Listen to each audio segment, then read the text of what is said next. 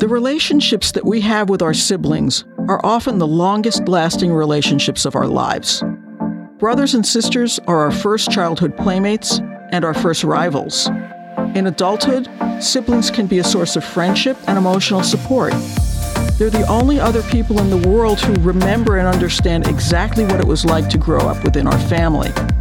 Yet despite their importance, sibling relationships are often overlooked and understudied, or seen as less important than other relationships such as romantic partnerships and parent-child bonds. But psychologists and other researchers have insights to offer on how our siblings influence our lives from childhood through adulthood. So how can we get the most out of these relationships? How do our siblings affect us as children and as adults? What can parents do to help foster close relationships among their children? When parents play favorites, how does that affect the sibling bond?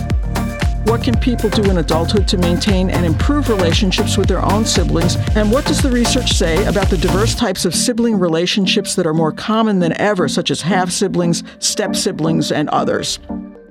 Welcome to Speaking of Psychology, the flagship podcast of the American Psychological Association that examines the links between psychological science and everyday life.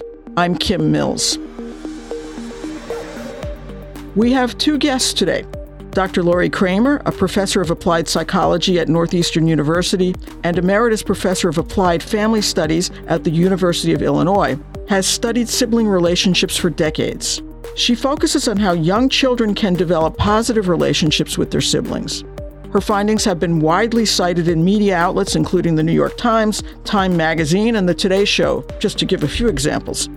She's the creator of the More Fun with Sisters and Brothers program, which teaches children and parents skills and strategies for building strong, positive sibling relationships.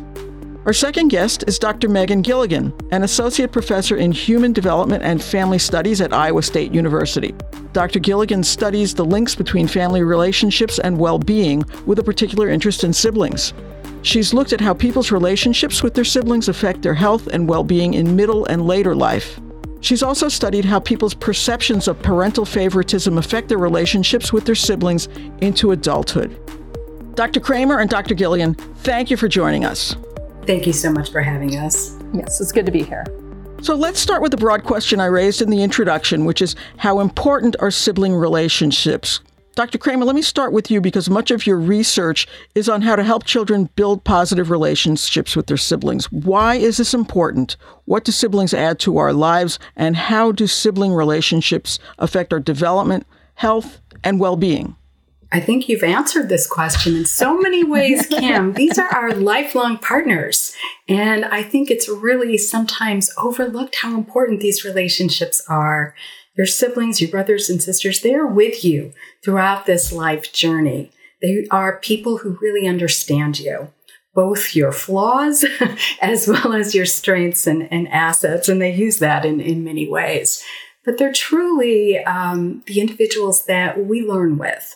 We develop so much of our character, of learning how to negotiate various social situations, other life challenges, um, and they teach us so much in so many ways. So Doctor Gilligan, let me ask you this. How much do the relationships that we have with our siblings carry through from childhood to adulthood? And do siblings who were close as children tend to remain close as adults? Yeah, so this is something that we're really starting to understand more, but it's it's a growing area of research. And so we do know that most individuals continue to maintain sibling relationships throughout their life course. Um, so they maintain contact, exchange support, they engage in conflict, as well as express feelings of closeness. So multidimensional relationships across the life course. But one of the things we're starting to understand is that there may be some points in our life that siblings are more salient than others. Um, so it does appear maybe adolescence is a time when we, maybe we're living at home together, we're sharing um, more experiences. Maybe as we grow and leave parental homes, maybe they kind of fall back a little bit compared to other relationships, but there is emerging research showing that we we come back together with our siblings, um, certainly in later middle life, um, as we age. And so um, this idea of them being a lifelong relationship, it may It may vary across the life course, but um, becoming even more salient as we enter into our later lives. So do siblings who fight a lot as kids and teens tend to have more difficult relationships as adults, or do they grow out of that and do the relationships get better as they get older? Yeah, so I would say um, in, in our family relationships in general, we do tend to see quite a bit of continuity. Um, so there are some changes in our dynamics, but those patterns that we establish earlier in life, it's it's not often that we see them drastically change. Um, as we develop, and uh, Doctor Kramer talks about interventions, maybe we can we can make modifications in our relationships, but research in general shows there is quite a bit of stability or continuity. Of course, though, we also encounter different life events and circumstances that can uh, change those relationships. So our um, our transitions as we might into romantic relationships, we might have children of our own, um, we might, as we get older, also have different relationships with our parents and enter caregiving. So those life transitions and events may cause changes. But for the most part, the patterns that we establish early, we do see that we often carry them with us kind of throughout our life course. So if you were distant from your brother as kids, even when you grow up, you probably are not going to get super close. That's what you're saying. Yes, unless there was something, um, an outside intervention or something within your family that that kind of changed that relationship. Most of the time, if you are have a distance, absent, conflictual relationship, you're going to see stability in that. Same with same with if you have a really close, um, solid foundation, that's going to probably carry with you throughout the life course as well. We've seen that as well early in development too. So I've studied the beginnings of sibling relationships, looking at what it was like as this new child entered the family and followed these families until the older child was leaving the household for college or, or work, and saw a great deal of continuity in the degree to which they interacted positively at every time point that we went uh, to, to observe what was going on. I agree with Doctor Gilligan that unless there's some life force, some therapy, counseling, some intervention, we're most likely to see continuity in that quality, meaning that kids who are getting along pretty well tend to continue to do so, but those who are not tend to continue to have difficulties. So following up a little bit, Doctor Kramer, um, in one interview with you that I listened to, you quoted kind of a striking number that young children on average have seven and a half disputes with their siblings per hour. It seems like fighting between young siblings is normal and, and frequent, uh, but that's outrageous. I mean, I know I fought with my brothers like crazy, but seven and a half disputes per hour, and that's an average. Um, how, how did you measure that? Well, you know, we, we go into families' homes, we bring tape recorders or video uh, recorders, we have all the adults leave, Um, and just listen to what kids actually do with one another. It's always astounding to hear what kids talk about and what they do and what they play. Uh, but I was very interested, not so much in just arguments and conflicts that kids had, uh, but those that were extended. So, you know, a lot of times a child might say something negative to a brother or sister and it just gets dropped. Nothing happens. I didn't even count those. I was just looking at the ones where it was what I called extended. The other child reciprocated also with something negative, a negative affect or negative behavior. And we observed quite a lot in this age group. I do believe that number declines as children get older. I think that study was about three and a half year olds to to six or seven year olds, if I'm remembering correctly. So it was pretty early in childhood. So this is happening quite a lot. But what was, what was also astounding was that children don't seem to have the skills at that age to be able to manage conflicts on their own.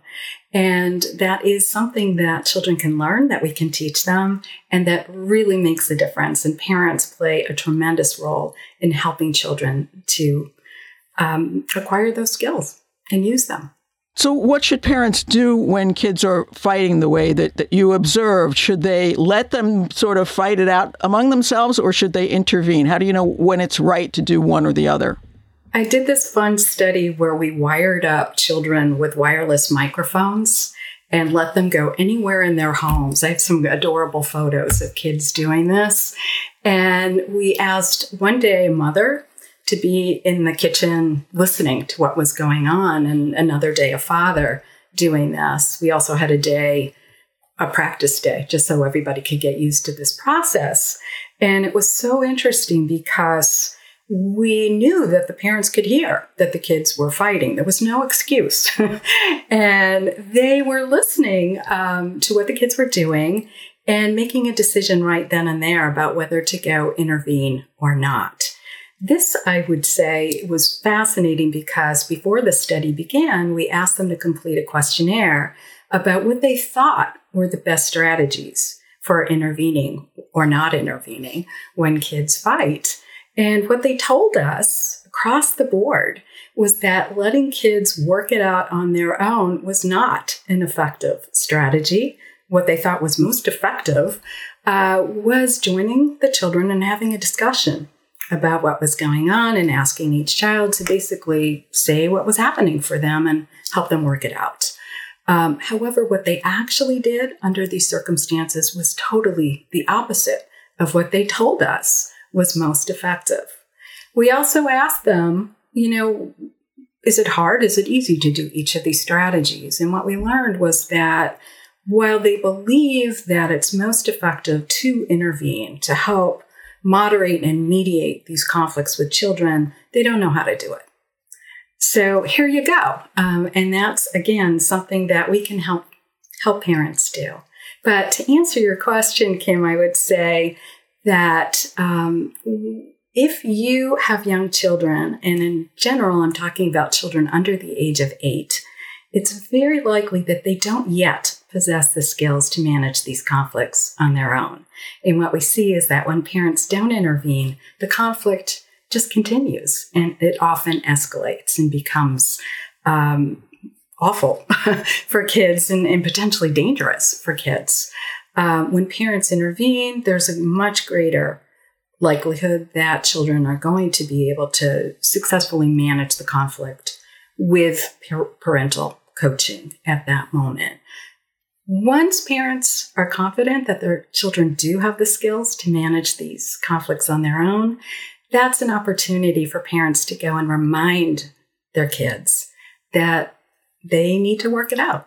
So I would say it's a little bit subtle, but we do need to take into account the developmental levels of children when we give advice to parents. That makes complete sense. But what about the the idea of like pulling the kids apart and saying, all right, that's it. You go here and you go there and you can't see each other for the next hour. Is, is that an effective strategy? We looked at separating kids. We looked at um, threatening kids with punishment. Um, when parents follow through with that punishment or just when it's a threat. So we looked at other ways that parents sometimes use power, their control, to try to manage the kids' behaviors. And we saw that for the most part, kids continue to find a way to, to engage in conflict. It does not lead to constructive forms of conflict management. You know, and again, I think an important point too is that it's not that we want to eliminate all forms of conflict between children. Conflict actually serves some very important developmental functions for children. They learn a lot by fighting, and they learn a lot by fighting with their siblings. Um, and it's a very safe relationship for them to, to figure out how to do this, right? Um, how to stand their ground and argue things. But really what we're, what we're looking for is helping children to develop the skills and competencies they need in order to successfully manage those conflicts so that they can have reasonable disagreements with a sibling, stand their ground, talk about their point of view, not necessarily give in to a more powerful sibling, um, but in, in to do that in the midst of also having very positive interactions with their sibling. How do family dynamics like gender and family size influence sibling relationships? So, for example, whether you've got brothers or sisters or a large family with a lot of kids, or maybe there's only one sibling, how do these family constellations lead to closer or more distant sibling relationships? I think across the life course, we noticed that um, sister-sister pairs do tend to be closer. Um, so we noticed that at different stages of development. Um, but one of the things that we noticed in the adult literature, and I think this may be true for the, the earlier literature as well, um, women are also more likely to engage in conflict with each other. So they may have these close relationships, but they also may have more intense conflict. Um, so they're they're kind of involved in these more intense relationships with one another. So we noticed this with uh, mother-daughter relationships, but um, also in our work on on sister relationships as well. Um, so I would think uh, that is one factor. And then you also mentioned uh, the sibling size, and you know we kind of know the more the more people you bring into a group, you're kind of bringing in different perspectives and different personalities, and there there can be more opportunity um, for conflict and engagement in conflict the more the more people you bring in. So we do notice some of that in our work as well. The larger sibships, um, trying to navigate those relationships and negotiate those relationships with more people, can result in in higher levels of conflict. conflict. What about when there's an odd number of kids in the family and they start building factions against each other? I mean, how do you deal with that?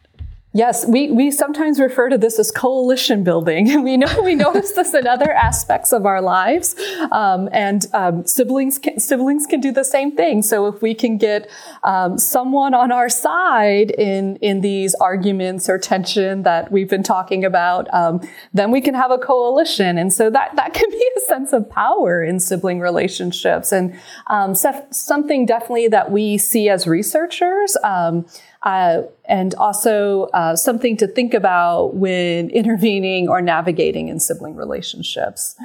It's also a strength, though, to be able to form a co- coalition with a sibling, to get somebody on your side. Um, it's a developmental achievement in a lot of different ways for kids to be able to manipulate the situation, if you will, in some way. So it's not always a bad thing, but yeah.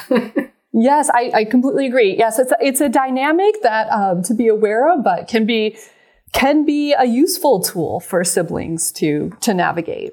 How much do we know about um, relationships with step siblings or half siblings or other kinds of you know people other, being brought into a household and, and acting as if they're brothers and, and sisters? I mean, being raised there as children together. What do we know about the dynamics of those relationships? There's so much more we need to learn. These are very complex relationships. Not all siblings um, live together.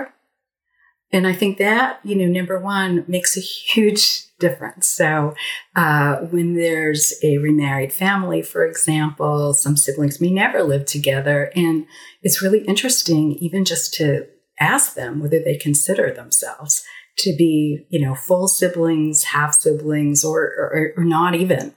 Um, we now know that there are a lot of individuals out there who are biologically related as siblings that they didn't even know existed. And that is absolutely fascinating. Adoptive families, foster families. Uh, there's so many different variations. We have so much more to learn.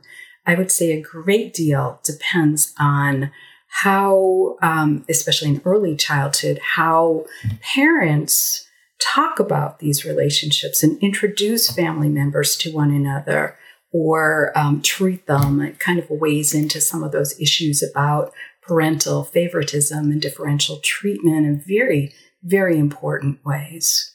Yeah, and I would say in the adulthood literature, this is something we have not thought or been looking at as much, but um, as the phenomenon of what we sometimes refer to as the gray divorce increases. So people getting divorced later in life and remarried and repartnered later in life, you may acquire step siblings um, in adulthood. And so what does that look like? And what does that look like in terms of n- navigating later life caregiving or dividing assets?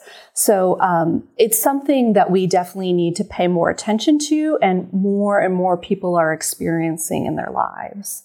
So it's popular these days to talk about birth order as having an influence on a person's trajectory in life. And there are some people who believe that the firstborn child will be a leader, but also neurotic. middle middle children, and I confess I am one, will be the peacemaker, and that the baby in the family is going to be more self-centered. I mean, these are just some of the stereotypes that are out there. Is there any good research to back up or to refute these these thoughts? I, I tend to stray away from this idea of birth order as sort of a horoscope, of sort of thinking about just because you are this birth order, you're going to be um, behave in a particular way or have particular characteristics or personalities. Instead, I like to think about the family environment in which children are brought into. So if you are a firstborn child, you're coming into a family where maybe there's two parents, um, maybe there's other adults in the household, but there's probably no other children. It's you. And your experience of being raised by these adults who are highly motivated to make sure that you're safe and healthy and happy is a unique experience, something that that child may have for maybe a couple of years or maybe throughout their childhood. Um, but I think it's really that that family environment and the ways that adults are motivated to engage with that, that child that makes a difference. As a second child or third child enters the household, you're talking about parents who are more experienced. This is not their, you know, first rodeo. Um, they may have some ideas and expectations for how the second child might be and what that's going to be like raising that child. However, the experience of being a second-time parent is, I think, really unique um, because it's not just adding another child and, you know, doing more diapers and feeding yet another child. It's it's learning how to nurture this new relationship between children who are very young and don't really have a lot of skills for building and, and sustaining um, a positive relationship. And it cre- can create a lot of stress and anxiety for parents as well. As a third child, fourth child enters, again, the family environment is going to look very different because the parents do have more experience. They understand what it's like to nurture relationships among children, um, and they have other life skills. So I think in some ways, you know, it's really interesting to think about how families evolve as subsequent children enter it and then later um, leave it. Yeah, I think that's a, a really good point. And we tend to think of siblings and we'll say, and I might have already said this today, they share they share a household or they share an environment, but they also have unique experiences depending on the things that Doctor Kramer just described. And and some of that may, may carry through, that if you're a firstborn, you may be the first to leave the parental home. Um, you may have certain expectations um, and you may serve as a role model for your for your other siblings. So there, there are those things that are happening, um, or maybe uh, other family transitions happen in your childhood that didn't happen in your brother or sister's childhood. So we have a shared environment, but we also have unique experiences. And I think birth order plays a role in how we experience our family relationships. Well, let's talk for a minute about parental favoritism, which is something that you've both studied. Children often feel that their parents have a favorite child. Is this really as common as kids think? And is it is it a big problem? And how does it affect siblings' relationships with one another? Well, I, I can talk about it from the adolescent um, perspective. Um, we've done some interesting studies looking at adolescents' perceptions of being treated the same or differently by their mothers and fathers. And we learned a lot. We learned that, first of all, that children don't always expect to be treated the same as a brother or sister, but they do expect to be treated fairly. And they really want their parents to recognize who they are as individuals, what their needs and characteristics and interests are, and to work towards meeting those. When they see that a sibling is being treated differently than them, they think about it and they judge it and they form attributions to try to understand why that is. And most importantly, they look at whether they think it's fair or not. If they can come up with a good reason for why their brother got that new set of pajamas and they didn't, they're cool with it. Uh, if they can understand why they get a later bedtime than a younger sibling and can come up with a reasonable explanation for that, they're fine with that. But what was also fascinating was that we asked the same questions of their mothers and fathers. And we learned that when you're looking at four people in a family, two parents, two siblings, in adolescence, they don't always agree about what's even happening. Um, in fact, they agreed maybe about thirty-three percent of the time. And I found that absolutely fascinating. They could talk about these events, but they didn't always agree what was happening, who was being treated better. And they also reported that they rarely talk about differential treatment. What I find remarkable about this is um, I have studied parental differential treatment or favoritism um, in middle age into people's sixties. Um, so a, a much different stage of the life course. And what we find is is very consistent. So um, children, adult children in this case, often perceive favoritism. Um, and they will be able to articulate that. Um, similarly, if they feel that it's just or fair, um, it doesn't seem to be as consequential. But if they do not perceive that it is just or fair, it has um, large consequences for their relationships with their sibling and also their psychological well-being. Um, but we also asked their parents uh, their perceptions of children that they perceive to be most emotionally close to. Um, we ask questions about um, preferences for caregiving. Um, so the adult children's perception and the parents' perceptions are, again, not very consistent. So, so these families are all in agreement that it's happening. They're aware. They're have. There's the sense that it, it's there in the family, but where it actually is directed toward or what is happening, very little agreement. I would say, I guess, about the same, around thirty percent. So uh, maybe these are also patterns that are carrying out throughout the life course. Mm-hmm. So it's not unusual to grow up and kind of say to your brother or sister, boy, where did you grow up? I, this is not my experience at all. Mom always liked you better anyway. Yeah, and that we, we would carry those feelings with us for decades of our lives. But um, but when we ask, so these are older mothers and fathers that we're asking in their seventies and eighties, they're they're expressing favoritism, but it is not matching their kids' perception, their adult children's perceptions of favoritism. What can parents do to be more aware of of this with their, their kids so that that they're not really treating them differently, that it's that they're treating them fairly?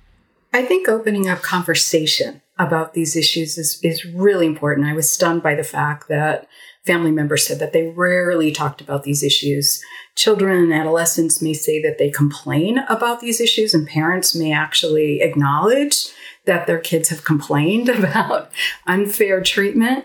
But they parents um, also report quickly dismissing those concerns or defending their behavior instead of, you know, opening up conversation about it, asking what makes you feel that, you know, I'm, I favored your brother in this circumstance. Let's talk about it.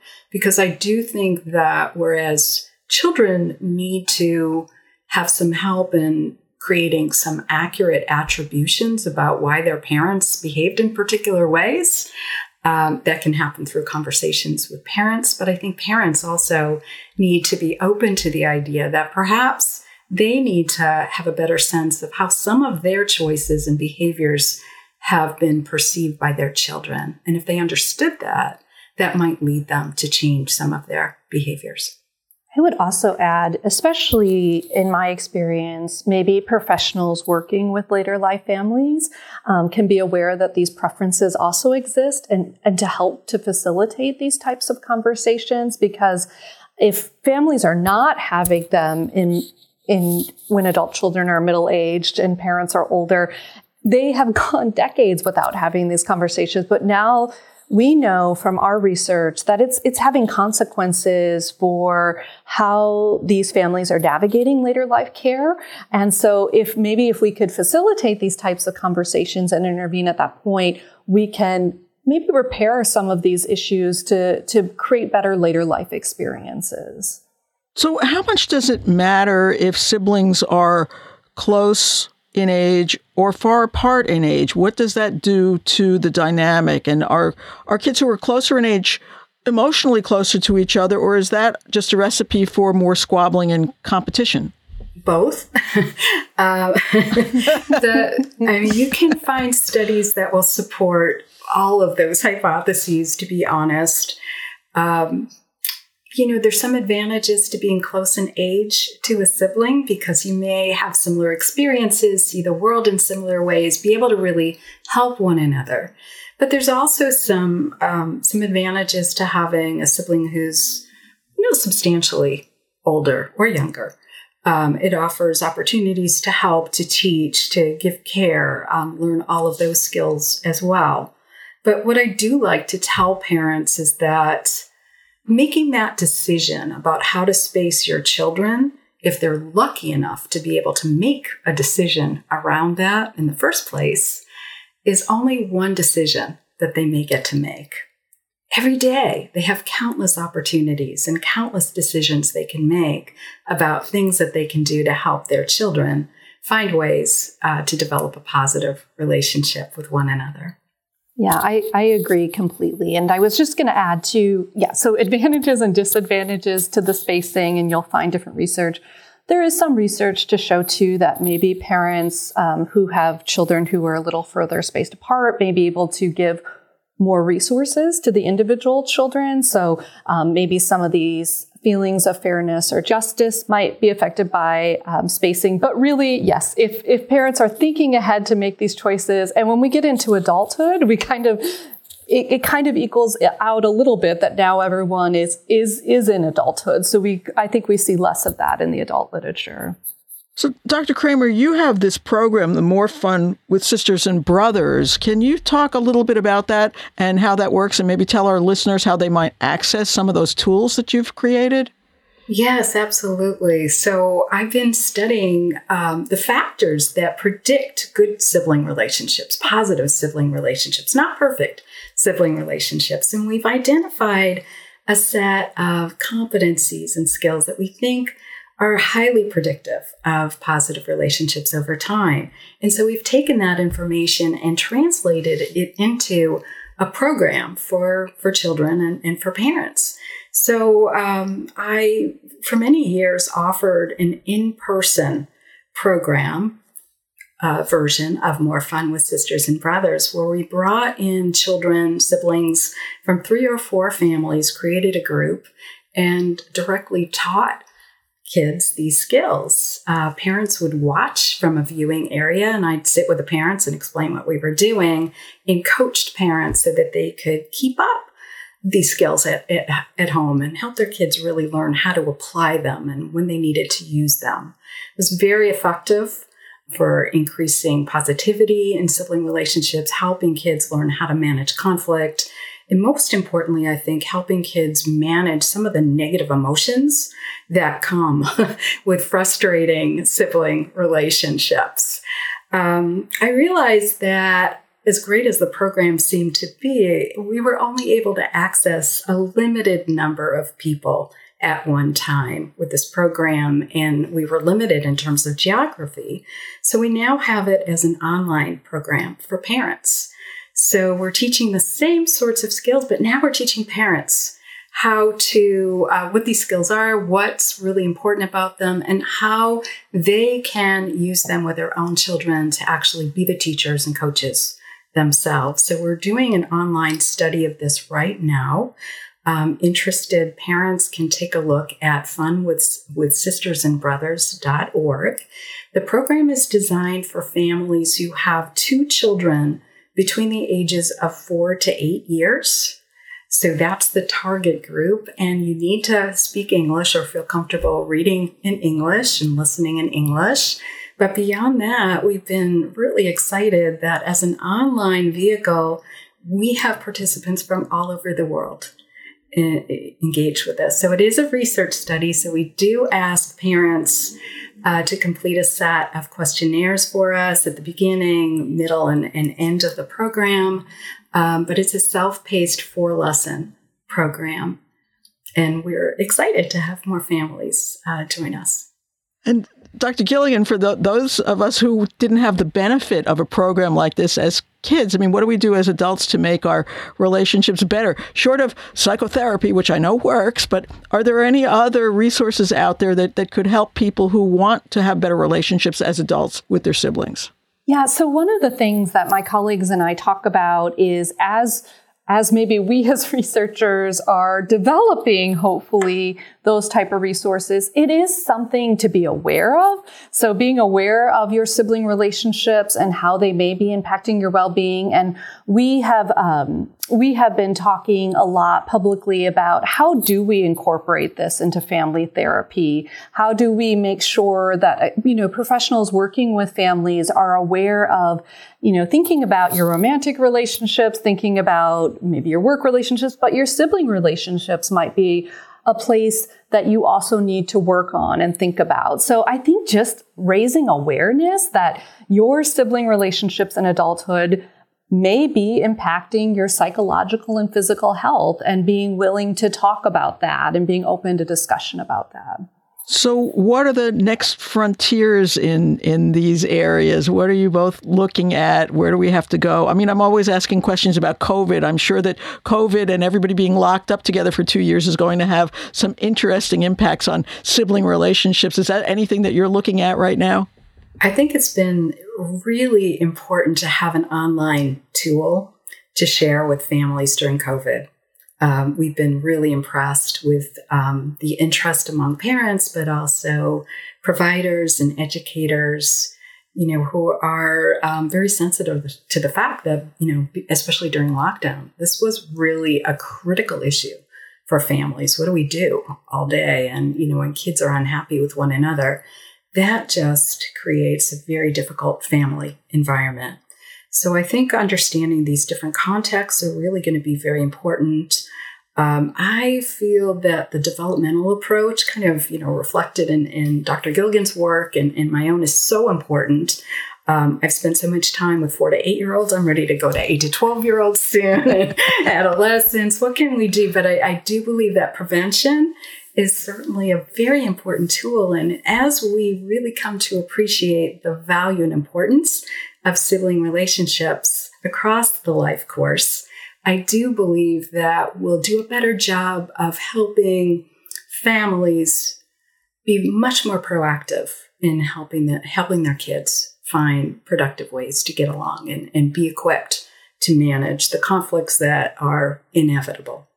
Yeah, I, I agree completely. Uh, my colleagues and I are doing some work right now where we're following um, sibling relationships from adolescence into middle age. And one of the emerging findings is that we, we carry those early relationships with us on our, our well-being outcomes. And I, so I think, you know, as we move past this idea of, well, we kind of grow out of that, or um, that's just that's just kids stuff. But um, no, these are these are relationships we carry with us through adulthood, and we carry the consequences with them. Um, I will share too. I'm I'm also working on research right now during COVID, um, where with adult siblings who are providing care to older parents with dementia, Alzheimer's disease, and related dementia.